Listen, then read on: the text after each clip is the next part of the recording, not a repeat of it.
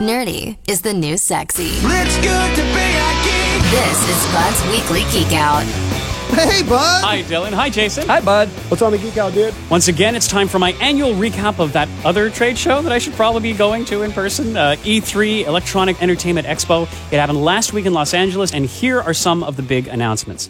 Microsoft finally revealed their long teased Project Scorpio, and they probably should have stayed with that name. It's a new console. It's called the Xbox One X. Box One X? No, just just the Xbox One X. A silly name, if you ask me. But Innovative. yeah, very right. Uh, it's it's 4K though, has stacked specs, and it'll be out in November for 500 United States dollars. Sony's PS4 is still going strong, with the big announce being a Spider-Man game, which is great for with the movie coming out. It's really going to help sales. There's a new God of War game featuring a gigantic talking snake buddy who throws axes from its mouth. A Shadow of the Colossus remake, and details on a couple of already announced games like Days Gone, their their their zombie game, Call of Duty World War II, and Uncharted Lost Legacy, which is led by two female protagonists instead of one male protagonist. And there was some interesting news that although cross console play is definitely a thing, it seems that Sony doesn't want to play nice with Nintendo or Microsoft to allow you to multiplayer with other people who have the same games on other systems. Cue the backlash. So if you have Minecraft on Xbox, you can play it with friends who have it on the, the Nintendo Switch or PC or even phones or VR, but not PlayStation. They're taking their ball and they're going home. So, some big Nintendo Switch games detailed included Metroid Prime 4, Pokken Tournament Deluxe, Xenoblade Chronicles, FIFA 18, and Rocket League, which is this soccer game, except you drive a car to bounce the ball into your opponent's goal. And there were some way in the future teases of a Kirby game where you can become, Kirby can become a, a curling rock, among other things.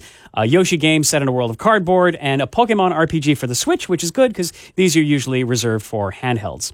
Now, finally, they're already out an amazing Legend of Zelda game called Breath of the Wild. Uh, we'll be getting two DLCs. That's downloadable content with fun costumes and armor and more missions and uh, Link without a shirt. I wish they had invented a in-ear translator so I knew what the hell you just said.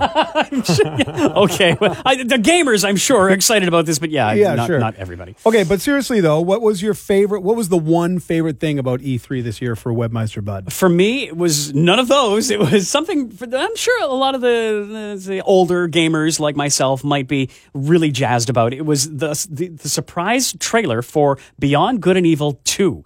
The, this was a, a, an action adventure game that came out in 2003 with a kick butt female protagonist named Jade, who is adept at stealth and martial arts and photography, which is why it was a hit with me, right? Her uncle, Pey'j, who was a talking pig, FYI, helped her get through this world of alien invasion and human trafficking and government conspiracies. And like a lot of other games and movies, it was a like a commercial flop, but a huge cult classic. So the new game, the new game is because it's trendy. Uh, it's a prequel to the original, and the trailer showed us some humans, some talking monkeys, talking pigs, cities in the sky like the Fifth Element, uh, the ever popular stolen plans for something big and important. And even though there's no confirmation of what systems it'll be on or any sign of a release date, all of us nerds are very excited for it.